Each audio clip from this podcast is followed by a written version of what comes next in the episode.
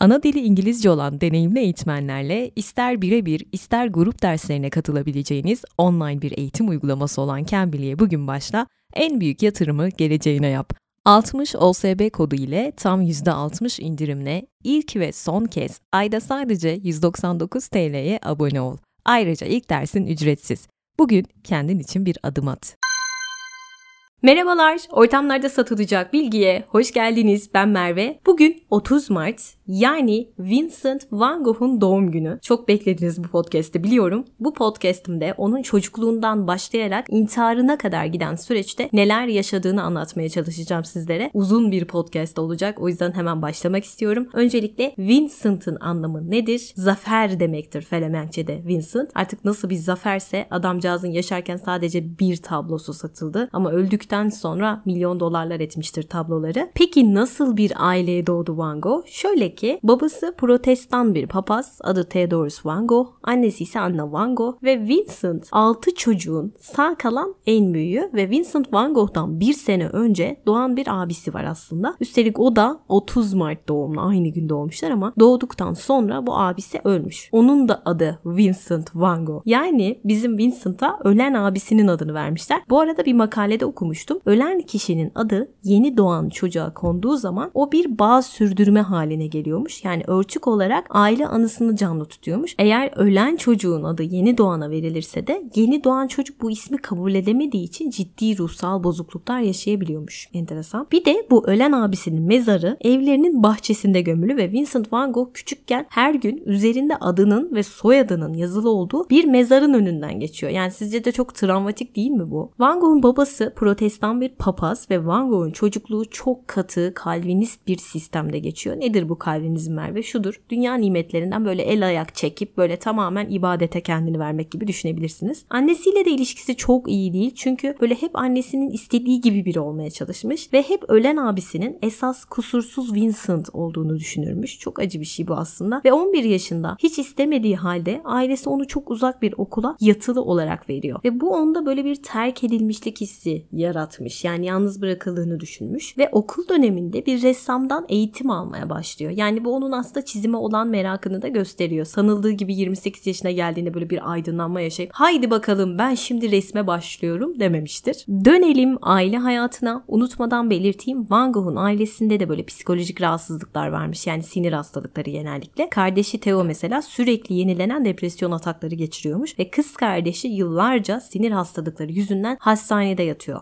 Depresyonlar geçiriyor. Bir erkek kardeşi var Cornelius diye. O da 33 yaşında intihar ettiği düşünülüyor ama silahlı bir çatışmada vurulmuş da olabilirmiş. Bu kesin bir bilgi değil henüz netleştirilemedi. Sülalesine baktığımız zaman da böyle ünlü kuyumcular, din adamları, işte sanat tabloları tacirleri bunlar var. Saygı duyulan da bir aile. Peki Van Gogh nasıl bir çocuktu derseniz aslında şöyle kız kardeşin aktardığına göre çocukluğunda böyle çok sakar, iletişim kuramayan, aşırı ciddi hatta kendine bile yabancı bir insan gibiydi demiş kız kardeşi. Ve böyle başı hep aşağıda eğik gezermiş. Küçükken de böyle din konusunda çok tutucuymuş ve büyük ihtimal ihtimalle bu babasından kaynaklanıyor. Hatta bir keresinde şöyle demiştir. Tek endişem dünyada nasıl bir işe yararım? Bir amaca hizmet edip iyi bir şeyler olabilir miyim demiştir. Aslında tek derdi de bu biliyor musunuz? Yani podcast bittiği zaman bunu daha iyi anlayacaksınız eminim. Hayatı boyunca sevgiyi, ilgiyi, yakınlığı aramıştır Van Gogh ama asla bulamamıştır. Hatta hep böyle bir toplulukta yer edinmeye çalıştığını, hep bir aidiyet duygusu istediğini göreceksiniz. Ve bence Van Gogh'un çok ince bir ruhu vardı. Yani o mesela çok ender rastlanan çiçeklerin nerede açtığını bilen, kuşların nereye yuva yaptığını bilen, hatta onlara asla zarar vermeyen, karıncayı incitmeyen derler ya öyle bir insanmış. Ya kuş yuvası işte. Kuş yuvalarına bakıp dermiş ki insan yuvası. Çok anlamlı geldi bana bu ve onun bence bu yuva özlemini ifade eden bir şeydi diye düşünüyorum. Neyse Van Gogh yatılı okuldan sonra hemen hayata atılıyor henüz 15 yaşındayken. Sanat simsarı olan bir amcası var. Sent amcası. Onun yanına gidiyor ve sanat galerisinde çıraklık yapmak üzere işe başlıyor. Orada işte Lahey'de zaten burası Den Haag diye bir yer. Hollanda'da bir galeri. Buranın esas merkezi de Paris'te. Paris'te bulunan ünlü Goupil Galerisi'nin bir şubesi burası. Ve buradaki görevi mağazaya gelen kitapları sandıklarından çıkartmak ve reprodüksiyonları sıraya koymak. İşte burada çalışırken aslında böyle edebiyata ve sanata ilgisi daha daha artmaya başlıyor ve 17 yaşına geldiği zaman Hollanda'dan Londra'ya gidiyor. Goupil'in Londra şubesine çalışmaya gidiyor. Fakat Fakat gittiği dönemde İngiltere'yi kasıp kavuran bir akım var. Evangelizm akımı. Van Gogh bundan çok etkileniyor. Yani bu şöyle bir şey. Hristiyan olmayanları da bu dine davet etmek gibi düşünebilirsiniz ki zaten Van Gogh'un tüm dünyayı Hristiyan yapmak gibi bir arzusu var. hani demiştim ya başka bir podcast'te çok tutkularını uçlarda yaşayan bir adam diye. Zaten anlayacaksınız. Bir de İngiltere onu çok etkiliyor. Charles Dickens romanlarında okuyup e, etkilendiği bir şehir zaten hali hazırda. Böyle sisli, dev bir şehir onu böyle içine çekiyor, büyülüyor. Ve e, Londra'nın böyle fakir semtlerinde tarifsiz bir perişanlık içinde yaşayan o sefil insanları görünce merhamet duyguları tetikleniyor. Ve Londra'nın bir önemi de şudur. E, bir kız tarafından ilk kez burada reddediliyor Van Gogh. Oturduğu pansiyonun sahibinin kızına aşık oluyor. Hatta evlenme teklif ediyor ve kız da kahkahalar atarak, alaylar ederek reddediyor. Büyük bir kalp kırıklığı içerisinde Hollanda'ya geri dönüyor Noel için. Aslında bu umutsuzluğunu gidermek için de dine sığınıyor. Hani dedim ya evangelizmden etkileniyor. İyice dine sığınıyor. Daha sonra tekrar Paris'teki Goupil şubesine tayin ediliyor 1875'te ama artık böyle iyiden iyiye değişmiş. Yani kendi aleminde yaşıyor. Tek başına Louvre Müzesi'ne gidiyor. Saatlerce bir resmin karşısında duruyor ve günden güne dine karşı olan eğilimleri artmaya başlıyor ve orada edindiği bir dostu var Harry Gladwell diye. Onunla odaya kapanıyor. Saatlerce İncil'den konuşuyorlar. Hatta bazen bu sabahlara kadar sürdüğü için Van Gogh artık böyle işine geç kalan, müşteriyle doğru düzgün ilgilenmeyen hatta durduk yere bağırıp çağırmaya başlayan birine dönüşüyor yavaş yavaş. Derken dananın kuyruğunun koptuğu yere gelelim bir Noel yortusunda iş yerine böyle hiç haber vermeden ailesini ziyarete gidiyor. Kalkıyor Paris'ten Hollanda'ya gidiyor ve iş yeriyle de tabii ki de papaz oluyor. Sonra tekrar aynısını yapınca işten diyorlar ki güle güle canım hoşça kal. Bunun üzerine Van Gogh Londra'ya dönmek ve öğretmenlik yapmak istediğine karar veriyor ve pek çok okula başvuruyor ve bir yatılı okuldan olumlu cevap geliyor. Ancak şöyle bir yıl boyunca diyorlar vekil öğretmensin biz sana kalacak yerini vereceğiz işte yiyecek içecek vereceğiz ama bir yıl sonra senin durumuna bakıp maaş vermeye başlayacağız diyorlar. Van Gogh da bu teklifi hemen kabul ediyor ve yaşları 10 ila 14 arasında değişen 24 çocuğa öğretmenlik yapmaya başlıyor. Burada da şöyle bir sorun var. Hani dedim ya işte İngiltere'de çok etkileniyor insanlar çok fakir sefalet içerisindeler diye. Burada da aynısını yaşıyor. Bir gün çalıştığı okulun müdürü Van Gogh'a diyor ki git öğrencilerin ailesinden para tahsis et diyor. Van Gogh'u görevlendiriyor ve Van Gogh tahsil etmeye gittiği işte öğrencilerin evine girdiği zaman öyle bir sefaletle karşılaşıyor ki resmen şok geçiriyor. Dili tutuluyor ve o kadar üzülüyor ki işi bırakıyor, istifa ediyor bunun üzerine. Zaten bu işten de hiç para kazanamadı. Vekil öğretmen de demiştim. İşte öğretmenlik yaparken karşılaştığı bu sefalet manzaraları onu böyle iyiden iyiye işte merhamete ve dine itiyor ve okuldan ayrıldıktan sonra ailesinin yanına geri dönüyor. Bir kitapçıda çalışmaya başlıyor bu sefer. Fakat burada da bütün gün masa başında oturuyor. Hollandaca basılan kutsal kitaplardaki metinleri İngilizce, Almanca, Fransızca bunları çevirmeye çalışıyor. İşte bu kitapçıda çalışırken e, birlikte kaldığı bir oda arkadaşı var. En son bu oda arkadaşı ondan gizli bir şekilde ailesine bir mektup gönderiyor. Diyor ki oğlunuz size yalan söylüyor. Kitapçıda öyle başarılı falan değil. Bu işi beceremedi diye bir mektup gönderiyor. Hain arkadaş. Ve Van Gogh yine işten ayrılıyor tabii. Tornis'tan baba evine. Ama bu sefer bir karar veriyor. Diyor ki ben rahip olmak istiyorum babam gibi. Ama ailesi tabii ki bu duruma böyle çok da sıcak bakmıyor. Çünkü biliyorsunuz Van Gogh'un aşırılıkları var ve bunun da farkında ailesi. Neyse diyorlar buna da okey. Ve Amsterdam Üniversitesi'nin sınavlarını hazırlanmaya başlıyor Van Gogh ama sınavı maalesef geçemiyor. Olsun diyor o zaman ben de protestan misyoner okulunun açtığı kursa giderim diyor. Gidiyor 3 ay bir eğitim alıyor ve Belçika'daki işte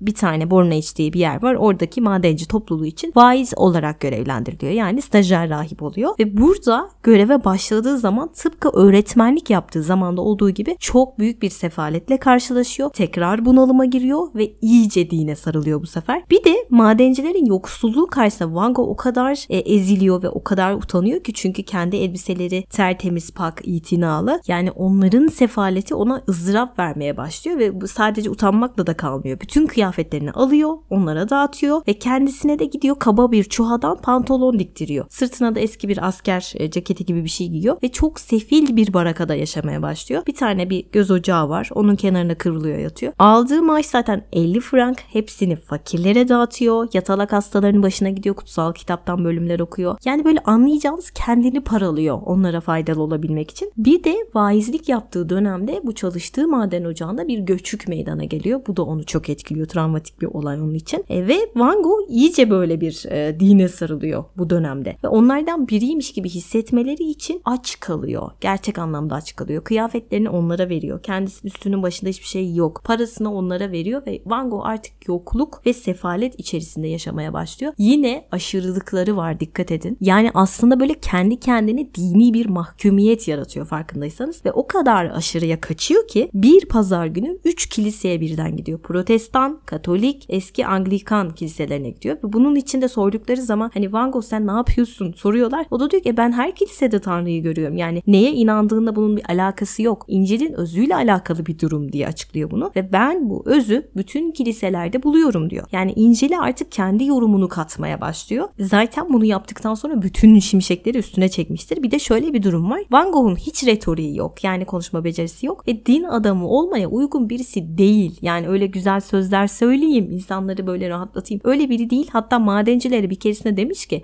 yaşamınız çok acıklı ya. Hani bu hayatta siz zaten çok çekiyorsunuz. Sizler Tanrı'nın kutsadığı kişilersiniz. Mutluluk sevinçte değil, acı çekende, zenginlikte değil, yoksullukta diyor. Yani bu şey bir teselli cümlesi değil gördüğünüz gibi. İnsanları daha da böyle acıya ve kedere boğan cümleler kullanmaya başlıyor. Simsiyah cübbeler giyiyor ki bu gerekli bir şey değil. Bu şekilde gezmeye başlıyor ve işler iyice çığırından çıkıyor anlayacağınız ve bağlı bulunduğu o misyoner cemaati bunları öğrenince orada bulunma amacınıza aykırı davranıyorsunuz diyorlar ve sözleşmesini feshediyorlar, yenilemiyorlar ama o buna rağmen gönüllü olarak çalışmaya devam ediyor. 5 kuruş para almadan gönüllü çalışıyor ve Van Gogh'u etkileyen bu sefalet ve o ruhunda duyduğu elem ızdırap bunu dindirmenin yolu ne? Çizim yapmak. Bir de şöyle bir durum var. Yani sizce Van Gogh'un rahip babası onun bu yaptıklarından memnun olabilir mi? Çünkü İncil'i kendine göre yorumluyor. Yani aşırılıkları var ve babası bundan çok rahatsız bir din adamı olarak ve Van Gogh sonunda kardeşi Theo'nun desteğiyle artık gönüllü rahipliği de bırakıyor. Onu da bırakıyor. Brüksel'e gidiyor ve resim eğitimi almaya başlıyor. Burada bir yıl eğitim aldıktan sonra ailesinin yanına geri dönüyor. İşte bu dönüşüyle beraber köyde gördüğü insanların resimlerini çizmeye başlıyor. Böyle deli dehşet kitap okumaya başlıyor. Kendileri bunlara veriyor. Ve o sıralarda Van Gogh'un bir kuzeni var Kay isminde. Eşi yeni vefat etmiş ve çocuğuyla beraber onları ziyarete geliyor. E, Van Gogh'la da arası çok iyi. iyi geçiniyorlar. Sık sık beraber yürüyüşlere gidiyorlar. Sohbetler ediyorlar ve Van Gogh o sıralar böyle hiç durmaksızın kitap okuyor.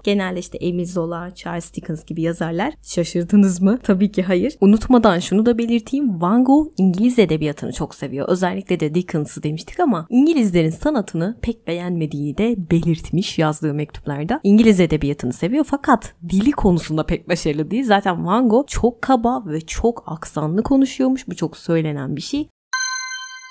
Cambly Kids ile 4-15 yaş aralığındaki çocuklar tamamı ana dili İngilizce olan en kaliteli eğitmenlerle birlikte İngilizceyi kalıcı olarak öğreniyorlar. Şu anda Cambly Kids'te yılın en büyük indirimi var. 60 OSB Kids kodu ile %60 indirimden faydalanın. Çocuğunuza özgüvenli İngilizce konuşma becerisi hediye edin iddiasından bahsediyordum. Ama bu arada şunu da söyleyeyim. Van Gogh'un babası çok geri kafalı bir adam ve onun bu okuduklarından bile rahatsız oluyor. İşte Fransız edebiyatı çok ahlaksız diyen bir adam mesela. Hatta Van Gogh'un babası öldükten sonra çizdiği bir resim vardır. Babasının İncil'ini çizmiş ve hemen yanında Emile Zola'nın Yaşama Sevinci kitabını çizmiş. Çok anlamlı buluyorum ben bu resmi. Mazlum ve aşağılanmışları savunan iki kitap yan yanadır orada. Neyse dönelim kuzenine olan aşkına. Ee, kıza bu okuduğu kitaplardan bahsediyor. Çizdiği resimleri gösteriyor. Onu etkilemek için bayağı uğraşıyor. En sonunda evlenme teklif ediyor ama çok sert bir şekilde reddediliyor. Çünkü bayağı bir ısrarcı oluyor. Dedim ya aşırılıkları var. Hatta kadına e, bir konuşmasında demiş ki yani biliyor musun işini ve seveceği kadını bulan erkek kutsanmıştır diye böyle bir sinyal veriyor. E, evet seveceği işi buldu ama aşkı asla bulamadı maalesef. Yine reddediliyor ve yine büyük bir depresyona giriyor. Hatta kuzeni Lahey'e dönünce onun peşinden gidiyor ama e, kızın babası onları görüştürmek istemiyor e, ve Van Gogh sinirleniyor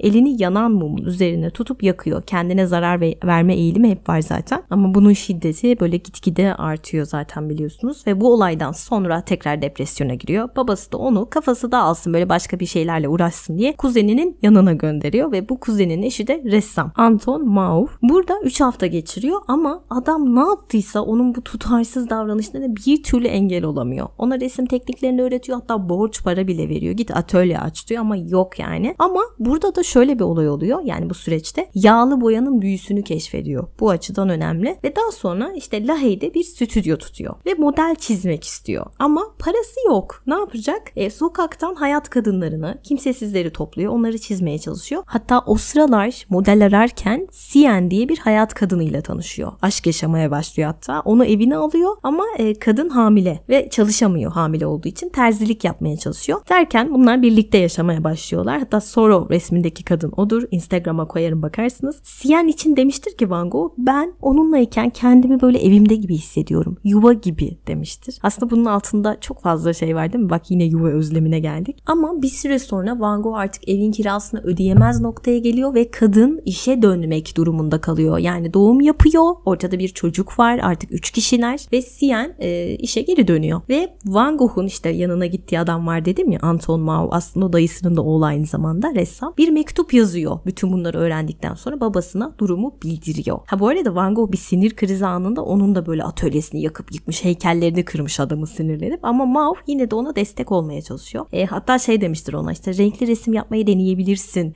diyen ilk kişidir aslında hayatında önemi büyüktür. Neyse bu işte mektubu alan rahip babası bu olayları duyunca tabii adama resmen inme iniyormuş. Hemen oğlunun yanına gidiyor ve diyor ki o kadını bırakacaksın. E, ailemizi şerefimizi iki paralık ettin diyor. Halbuki Van Gogh o kadar e, bağlanmış ki Sien'e ve onun doğurduğu oğlan çocuğuna çok bağlanmış. Sırf onlara bakabilmek için kapı kapı dolaşıp bir dilenci gibi resimlerini satmaya çalışmış. Ama kadın bu zorluklarla kazanılan paraları bile içkiye vermiş bilmiyorum doğru mu? Neyse Van Gogh babasını dinliyor ve Sien'den ayrılıyor. Çünkü ne babası ne Theo ona para vermiyor. Bu şekilde tehdit ediyorlar burnu sürtsün diye. Ve Van Gogh tekrar Tornis'tan baba evine dönüyor. Bu arada çok radikal şeyler oluyor fark ettiniz mi? Yani din adamı dedim siyah cübbeler giyiyor. Dini uçlarda yaşıyor. Hatta şey derler Van Gogh için. Hani bu kadar dine bağlı bir ressam var mıdır diye sorarlar. Bu kadar uçlarda yaşayan bir adamın bir hayat kadınıyla yaşaması size de çok enteresan geldi biliyorum ama e, bunu anlatma sebebim aslında şu. Van Gogh'un ne kadar uçlarda yaşadığını bazı duyguları görmeniz için anlattım bunu. Dönelim baba evine. Artık Van Gogh Tornistan babasının evine geri döndü dedik ve ailesi onu evine almadı bir çamaşır odası gibi bir yer var. Or orada işte babasının çalıştığı bir yermiş. Orada yaşıyor Van Gogh. Ailesi onun için ayrı bir yer tutuyor işte. Evlerinde istemezmiş gibi. Neden böyle diyorum? Çünkü demiş ki bir yerde sanki evlerine böyle tüylü bir köpek alacaklarmış gibi. Yani beni eve sokmaya tereddüt ettiler diyor. Bu çok içlendiği bir şeydir onun. Ben diyor bir köpek olsam da e, ben bir insan ruhu taşıyorum ve benim derin duygularım var demiş bir yerde. Bu beni çok üzmüştü. Ve bir mektubunda demiş ki en iyi ilaç sevgidir demiş aslında ve o aradığı ilacı bulamadığı için aklını yitirdi bence. Ve bu dönem yaptığı resimlerde hep böyle bir karanlık hakimdir. Renk paleti soluktur yani. Ve ressam Mile'den çok etkilenmiştir. Onun gibi çizmeye çalışmıştır, taklit etmiştir onu. Bir de yine bu zaman diliminde bir komşu kızı var Margot diye. Van Gogh'a aşık oluyor kız. Ama Van Gogh kızı sevmediği halde evlenme isteğine okey diyor. Yani o kadar artık hani sevgi istiyor demek ki. Ama kızın ailesi araya giriyor. Diyorlar ki kızım bu adam işte hayat kadınıyla beraber yaşıyordu. Sen ne yapıyorsun bilmem ne deyip kızı eve kapatıyorlar. Ve kızcağız intihar ediyor Van Gogh için. Ama kurtuluyor. Bu aşk da böylelikle son buluyor. Neyse Van Gogh'un bu karanlık dönemine ait en ünlü resmine geçelim. Patates yiyenler. Bu çok önemli bir resimdir. Neden önemli? Çünkü bu resim için dışa vurumculuğun öncüsü diyenler bile var. O yüzden önemli. Instagram'a koyarım bakarsınız. Ve bu resme bence Richard Wagner eşliğinde bakın. Çünkü Van Gogh o sıralar Nietzsche gibi Wagner'a kafayı takmış. Hatta piyano dersi bile almış. Ama sonra şey demiş ya bu adamın sanatını ben anlayamıyorum falan deyip bırakmış. Patates yiyenleri de e, Theo'ya gösteriyor kardeşine ve bir arkadaşı var sevdiği ona gösteriyor. Ve onlar ilk gördüğünde diyorlar ki bu ne ya hani ya çok kötü olmuş.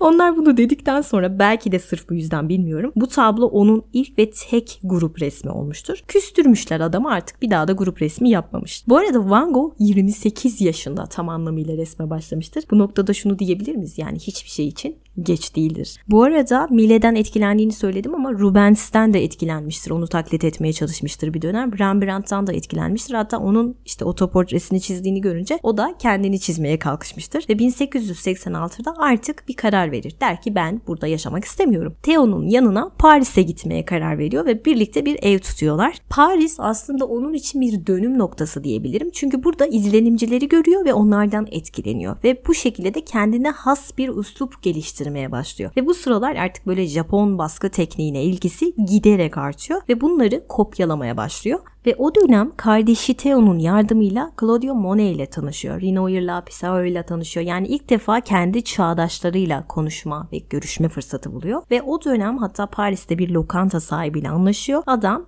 Van Gogh'un resimlerini lokantasına asıyor. Çok mutlu oluyor tabii bundan ama çok geçmeden tablolarını kaldırıp kapının önüne atıyor adam. Nedenini sorunca da diyor ki yani müşterilerimin iştahı kapanıyor senin resimlerini gördüğü için diyor. Bu aralar yine böyle bir mini intihar teşebbüsünde bulunmuştur Van Gogh ama başarısız. Hatta kendini yine bu dönem absintha veriyor. İçki var ya absint ve bu do- bundan dolayı da gözleri bozulmuştur. Zaten daha önce de frengi hastalığı geçirdiği için ve zührevi hastalıklardan dolayı hastanede yattığı için dişlerini de kaybetmiştir. İçki, sigara her şey var. Yani midesi rahatsız ve Paris sanat çevresi onun resimlerini beğenmiyor. Yeteneğini sorguluyorlar. Resimleri kesinlikle satılmıyor ve ilgi de görmüyor. Çok bitik bir durumda yani ve son çare olarak Pere Tangu diye birisi var. Bu da bir sergi salonu olan e, sanat çevresi tarafından tanınan birisi. İçeride de işte Degas, Cezanne gibi ressamların eserleri var ve burada bir gün modern resmin üstadı Cezanne'la karşılaşıyor ve Van Gogh ona koşarak heyecanla resimlerini gösteriyor. Cezanne ne dese beğenirsiniz adama. Diyor, diyor ki bunları ben beğenmedim yani sanki bir deli yapmış gibi diyor. Ve Cezanne'a gösterdiği resmi Instagram'a koyarım bakarsınız. Botlar resmi. E, aslında çok anlamlı bir resim bence bu. Çünkü yaşam ve ölüm arasındaki o uzun yolculuğu anlatan bir resim. Yani beğenmediğin adama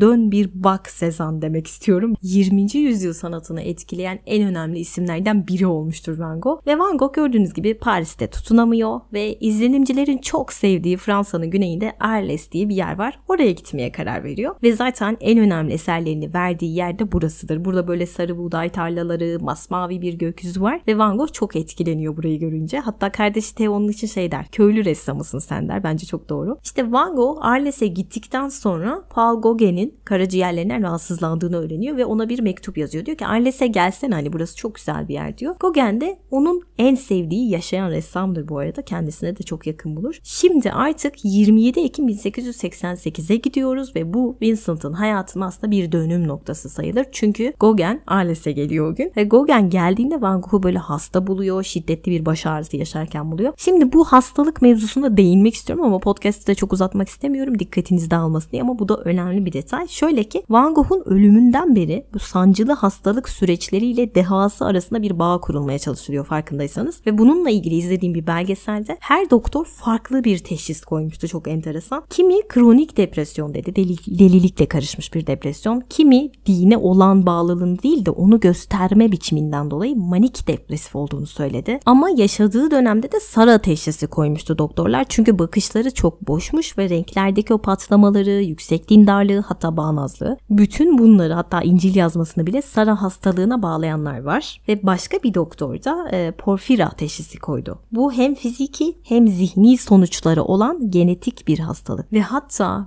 bipolar diyen de var. Gözünde glokom vardı diyen de var. O yüzden böyle resmediyordu diyen de var. Böyle yani hastalıkları hakkında çok fazla spekülasyon olan bir ressam. E şimdi dediğim gibi Gauguin geldi ve onunla beraber bir sanatçı komünü kurma gibi bir hayali var ama acayip derecede kavga ediyorlar. Hatta bir keresinde Müzede Rembrandt yüzünden öyle bir tartışıyorlar ki millet gelip ayırıyor. Bir de şöyle bir durum var. Van Gogh çok konuşuyormuş, hiç susmuyormuş, çok yapışkanmış. Sınırlarını bilmiyormuş, nerede duracağını bilmiyormuş. Dediğim gibi sürekli kavga ediyorlar, barışıyorlar. Ama Gauguin de şöyle bir adam çok kibirli, çok egoist, kibirli ve onu sürekli ezmeye çalışıyor. Hatta Gauguin'in o Van Gogh'u çizdiği bir resim vardır. Ayçiçeği çizerken onu çiziyor. Adamı böyle deli gibi resmetmiş. Onu da koyarım. Aslında böyle inceden inceye bir rekabet var aralarında aralarında ama şöyle de bir durum var. Gauguin'e göre sanat keyif almak için yapılan bir tür araç ama Van Gogh öyle düşünmüyor. Van Gogh için sanat bir var olma biçimi yani uçlarda yaşıyor dedik. Ve şunu söylemeyi de unuttum. Gauguin gelmeden önce Van Gogh'un şu meşhur yatak adası tablosu vardır ya. O resme iyi bakın. Orada iki tane sandalye var. Dikkat ettiniz mi? Neden? Çünkü Gauguin gelecek diye o kadar mutlu ki Van Gogh öyle bir resim yapıyor. iki sandalye koyuyor. Ve Gauguin geldikten sonra bir sürü ayçiçeği resmi yapıyor Van Gogh. Sürekli ayçiçeği çiziyor. Bunun sebebi de aslında şu. Paris'te karşılaştıklarında Gauguin böyle biraz beğenmiş herhalde o ayçiçeği resmini. O da hani herhalde onun gözüne girmek için sürekli çiziyor. Sürekli çiziyor. E, bu arada ayçiçeği deyip geçmeyin. Aslında o ayçiçeklerin her biri e, böyle farklı evrelerde hayatın döngüsünü temsil eder. Yani işte kimi yeni açmış, kimi e, solma aşamasına gelmiş ve bir de sarı renk zaten Hollanda edebiyatına baktığınız zaman adanmışlığın sembolüdür. Çok uyumlu Van Gogh'la. E, podcastimin kapak rengi boşuna sarı değil arkadaşlar. Şimdi neden Van Gogh Gauguin'i bıçaklamak istedi? Oraya geliyorum ufaktan.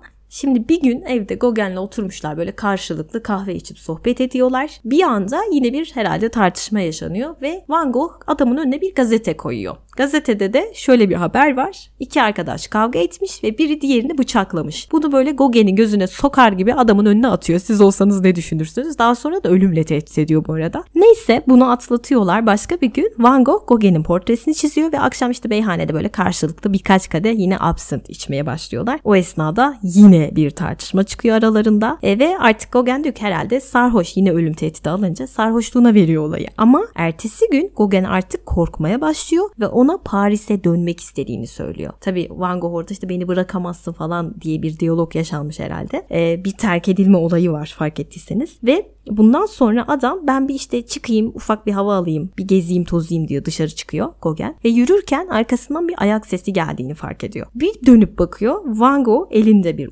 ustura adamın üstüne doğru geliyor ama böyle uyur gezer gibi. Bir an göz göze geliyorlar ve Van Gogh olduğu yerde böyle donup kalıyor. Derken koşarak eve gidiyor ve kulak memesini usturayla kesiyor. Bu arada kulağını kesmemiştir. Kulak memesini kesmiştir sadece Van Gogh. Ve kulağının memesini sarıyor bir güzel paketliyor. Orada Arles'te bir genel ev var zaten sürekli buralara gidiyormuş. Oraya götürüyor ve kadına sürekli gittiği bir kadın var. Al diyor sana hediye getirdim deyip şak diye önüne kulağını atıyor. Kadın bunu görünce tabii çığlığı basıyor. Peki bütün bunlar yaşanırken Gogen neredeydi derseniz Gogen gelmiyor. O gece otelde kalıyor ve ertesi gün geldiğinde her yerde kan izleri var ve bizimkisi yatakta beti benze atmış bir şekilde yatıyor. Derken tabii jandarmalar falan geliyor. Kardeşi Theo'yu çağırıyorlar ve Gogen hiçbir şey olmamış gibi Tahiti'ye gidiyor kadınların resmini çizmek için.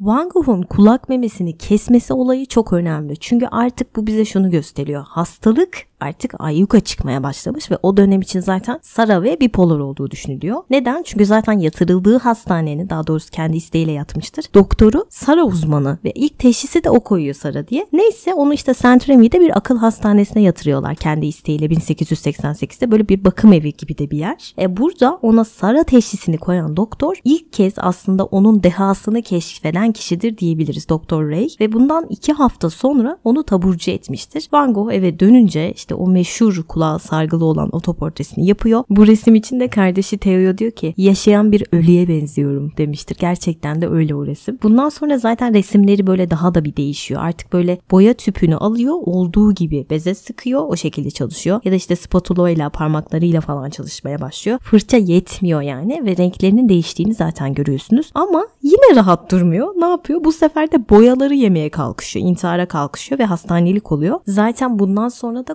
komşular artık o Arles'te yaşayanlar imza topluyorlar. Diyorlar ki biz bu deliyi burada istemiyoruz diyorlar. Şimdi podcast'ın burasında komşulara diş bileyenler olacaktır ya da Arles halkına. Niye işte Van Gogh'a deli diyorsunuz ona böyle davranıyorsunuz eminim üzüldünüz. Ama şu an biz onun Theo ile yazışmalarını bilmeseydik yani Van Gogh'un kalbini, özünü tanımasaydık ki bu mektuplar ona yardımcı oldu diye düşünüyorum. Sadece Van Gogh'un resimlerini görerek sevebileceğimizi düşünmüyorum. E, bunlardan dolayı ona bir sevgi besliyoruz. Çünkü biz onun ne kadar yalnız, ne kadar kederli, sevgisizlikten öldüğünü biliyoruz artık. E bu beni çok düşündürüyor ya. Yani mesela sokakta yanımızdan böyle hırpani görünümlü bir geçtiği zaman bir tedirgin oluyoruz değil mi? Belki diyorum o da yalnız ve o da sevgisiz Van Gogh gibi ve belki o yüzden delirdi bu adam da ama biz şu an Van Gogh öldüğü için mi böyleyiz? Bu beni çok düşündüren bir şey. O yüzden mi ona sevgi besliyoruz ve öldükten sonra verilmiş sevginin kıymeti var mı diye de düşündüğüm bir şey bu. Van Gogh'la ilgili hep böyle bunu sorgulatır bu bana. Yani kendi komşumuz olsa belki imza toplayıp bizim de attırmak isteyeceğimiz birini şu an biz e, yerlere göklere sığdıramıyoruz. Yani Van Gogh'u şu anda çok seviyoruz. Bunu bir düşünün derim ben. Devam edelim. Şimdi en son boyaları yiyip intihara kalkışta demiştim. Aslında bunu intihar olarak değil de aşerme olarak gören doktorlar da var ki bence de öyle. Neden? Çünkü absinthin içinde turpen denilen bir madde var. İşte bu maddenin aynısı boyalarda da var. Bu maddeyi yastığına da sıkıyor bu arada uyumadan önce. En sonunda da dayanamayıp boyaları yemiş. Yani turpen var diye içinde. Bu olayda işte ailesi duyulunca halk diyor ki yeter artık sen işte kulak memeni kesiyorsun, intihar ediyorsun. Arkadaşını usturayla doğramaya kalkıyorsun. Yani artık git buradan diyorlar. Deli diyorlar ve tekrar hastaneye yatırılıyor. İşte o meşhur Yıldızlı Geceler tablosu en sevdiğimiz tablolardan birisi. Bu hastanede camdan bakarken yapmıştır bir gece onu. Hatta hayatında sadece sattığı bir tek resim var demiştim. Onu da bu hastanede yapmıştır. Kırmızı üzüm bağı resmi. Fakat bir de şöyle bir durum var. Bu hastanede gaz yağı içiyor. Yani ispirto içiyor. Boya yiyor dedim ve ara ara yine kendini zehirlemeye devam etmiş ve burada geçirdiği günler hayatının en verimli zamanı olmuştur. Evet çok kötü bir hastanede ama çok da verimli bir zamanı. 200'e yakın tablo yapmış bu hastanede. Bir de dikkat edin bu son dönem resimlerinde genellikle sarı kullanır Van Gogh. Teo'ya da hastaneden yazdığı bir mektupta bununla ilgili şöyle bir beyanda bulunuyor. Diyor ki çalışmalarımda tamamen sarı renkler var. Son derece ham boyandılar ama içeriği güzel ve sade oldu. Onda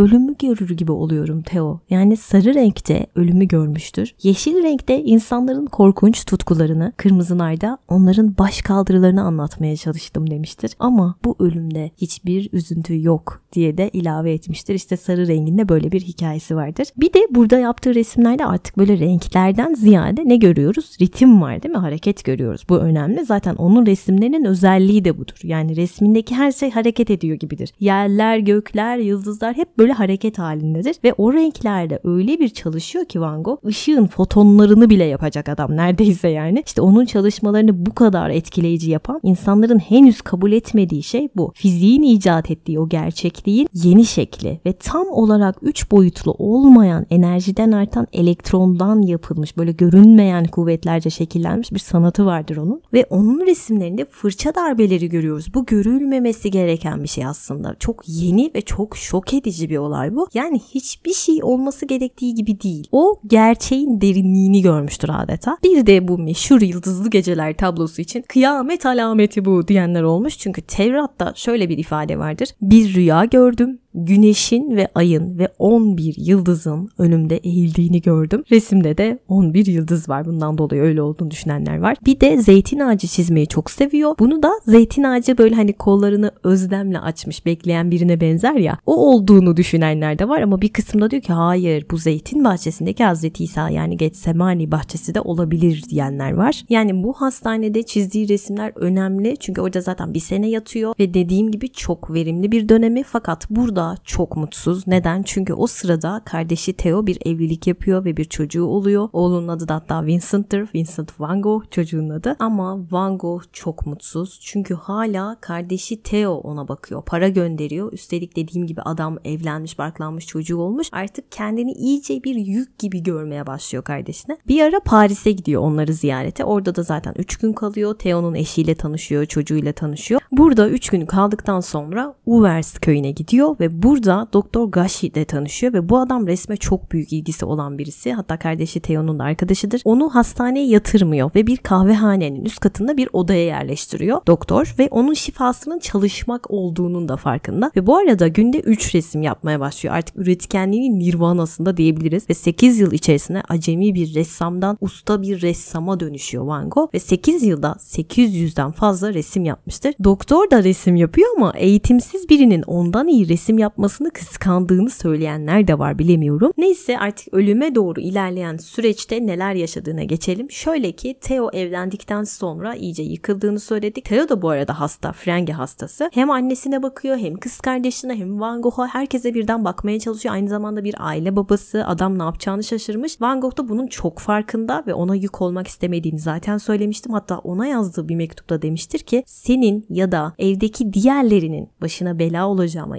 inanırsam ya da senin yoluna çıkarsam eğer ve kimseye bir faydam olmazsa bir davetsiz misafir ya da e, dışlanmış biri gibi hissedersem ben öleyim daha iyi diyor. Yani eğer bu durum bu noktaya gelecekse öleyim daha iyi demiştir. Aslında ölüm sebebi çok aşikar gördüğünüz gibi. Yine kendini çok yalnız hissettiği bir günde 27 Temmuz 1890'da buğday tarlası ve karga kuşları resmini tamamladıktan hemen sonra göğsüne ateş ediyor, ağır yaralanıyor ama ölmüyor. İki gün daha yaşam mücadelesi verdikten sonra ölmüştür. Bu arada es verip şunu da belirtmek isterim. The Life of Van Gogh kitabında onun intihar etmediğini, vurulduğunu iddia etmişlerdir. Bu çok ciddi bir iddia son zamanlarda ortaya atıldı. E, bununla ilgili bir filmde önereceğim sizlere. Hatta Instagram'a izlediğim bütün filmleri koyacağım Van Gogh'la ilgili belgeselleri vesaireleri oradan bulabilirsiniz. Ve Van Gogh dediğim gibi iki gün daha yaşam mücadelesi verdikten sonra kardeşi Theo'nun kollarında ölmüştür. Kardeşi de ondan 6 ay sonra kederinden ölmüştür. Hastalıkları iyice ağırlaşıyor ve ölüyor. Çünkü onlar birbirlerine o kadar bağlılarmış ki yani etle tırnak gibi diyebilirim. Bir de çok acı bir şey var ki o da şu. Van Gogh'un bu sefalet içindeki hayatını sonlandırdığı tabanca var ya göğsüne ateş ettiği. Bu tabanca 70 yıl sonra bir açık arttırmada 162.500 euroya satılmıştır. Çok acı değil mi bu ya? Yani 37 yıllık kısacık bir hayatı anlattım sizlere ve son olarak satılan tabancanın fiyatına bakın. Ve yaptığı en son resimde de ne görüyoruz? Kocaman bir buğday tarlası ve gökyüzünde uçan simsiyah kargalar var. Adeta böyle fırtına öncesi sessizlik gibi yani bir ölümün habercisi gibi o kargaların uçuşu ve son mektubunda Theo'ya şöyle yazmıştır. Başaramamış olsam bile yine de yaptığım işlerin devam ettirileceğini düşünüyorum. Açıkça değil belki ama insan doğru olana inanırken yalnız değildir demiş. Söze bakar mısınız? İnsan doğru olana inanırken asla yalnız değildir demiş Van Gogh. O doğru olana inandı ve şu an onu seven milyonlarca insan var ve şu sözleri yazmıştır. Ressamın hayatında ölüm en zor şey olmayabilir. Bu konuda pek çok şey bilmediğimi de belirtmeliyim ama her zaman yıldızları görmeyi düşlerim. Niçin gökteki yıldızlar bizim için erişilemez olsunlar? Belki bir yıldıza gidebilmek için ölümü göze alabiliriz ve böylesi bir ölüm huzur içinde ölüme yürümek değil midir? diye sormuştur ve bir başka mektubunda da şöyle demiştir. Sözcüklere gerek kalmadan beni anlayacaklarını sandım demiştir. Seni anladılar ama çok geç oldu demek isterdim kendisine. Hani o da demiş ya ressam bir gün ölürse o zaman değerini anlarlar diye. Ben Van Gogh'un hikayesini yani değerinin sonradan anlaşılmasını aslında Mark Twain'in kitabında okuduğum bir hikayeye benzetiyorum. Ressamın hikayesi Adem'le Havva'nın güncesinde geçiyordu. Hans Christian Andersen'ın bir öyküsüdür. Şöyle ki bir çocuğun kafeste bir kuşu var. Çok seviyor kuşunu ama bakımını hiç düşünmüyor ve bu kuş sahibince hiç işitilmeyen, hiç umursanmayan şarkılarını sürekli döktürüp duruyor. Durmadan şarkılar söylüyor. Ama zamanla açlıktan, susuzluktan eziliyor ve küçük kuşun şarkısı artık bir yakınmaya dönüşüyor, silikleşiyor ve sonunda büsbütün kesili veriyor bir gün ve ölüyor küçük kuş. Çocuk kafesin yanına geliyor ve birden kuşu o halde görünce yüreği burkuluyor. Acı gözyaşları dökerek arkadaşlarını çağırıyor ve kuşu büyük bir törenle yaz içinde gömüyorlar. Ama zavallı yavrucaklar ozanları rahata kavuşturacak yerde ölüme kadar aç bırakarak sonra onların gömülme törenlerine, adlarına dikilen anıtlara avuçlar dolusu para harcayanların yalnız çocuklar olmadığını bilemiyorlar demiş Mark Twain. Ben bu e, hikayeyi çok seviyorum ve Van Gogh'un hayatına da çok benzetiyorum. Van Gogh ölmeden önce son sözleri şu olmuştur. ızdırap hiç dinmeyecek demiştir Theo'ya ve tek istediği gördüğünüz gibi sevgiydi ama yalnızlıktan ve sevgisizlikten belki de aklını yitirdi. Podcast'ın sonuna yaklaşırken size Van Gogh'un en sevdiği şiirlerden birini okuyacağım az sonra. Lütfen Yıldızlı Geceler tablosu eşliğinde dinleyin. Unutmadan bugüne özel Van Gogh 30 kodu ile Cambly'den ücretsiz deneme dersi almayı da unutmayın. Beni Instagram'da takip etmek isteyenler için adresimi aşağı bırakıyor olacağım. Şimdi Van Gogh'un en sevdiği şiirlerden şiirlerden birisi şair John Keats'in bir şiiriyle kapatacağım bu podcast'i. Şiir şöyle. Kasaba, kilise bahçesi ve batan güneş, ağaçlar, bulutlar, tepelerle çevrili görünen çok önce gördüğüm bir düş gibi soğuk, güzel, tuhaf. Kısa yaşanan solgun yaz ama kazanılmış. Kış sıtmasından parlayan bir saatte ılık mavi gökyüzü, yıldızlar, ışık, solmayan her şey güzel, soğuk, sızı yok daha. Ben bu şiiri çok anlamlı buluyorum. Özellikle de ölmeden önce söylediği son sözde yani ıstırap hiç dinmeyecek diyor ya bu şiirin sonunda da sızı yok artık demiş. Bilmiyorum çok anlamlı bulduğum bir şiir oldu Van Gogh'un hayatı için. O zaman haftaya tekrar görüşmek üzere. Kendinize iyi bakın. Hoşçakalın. Bay bay.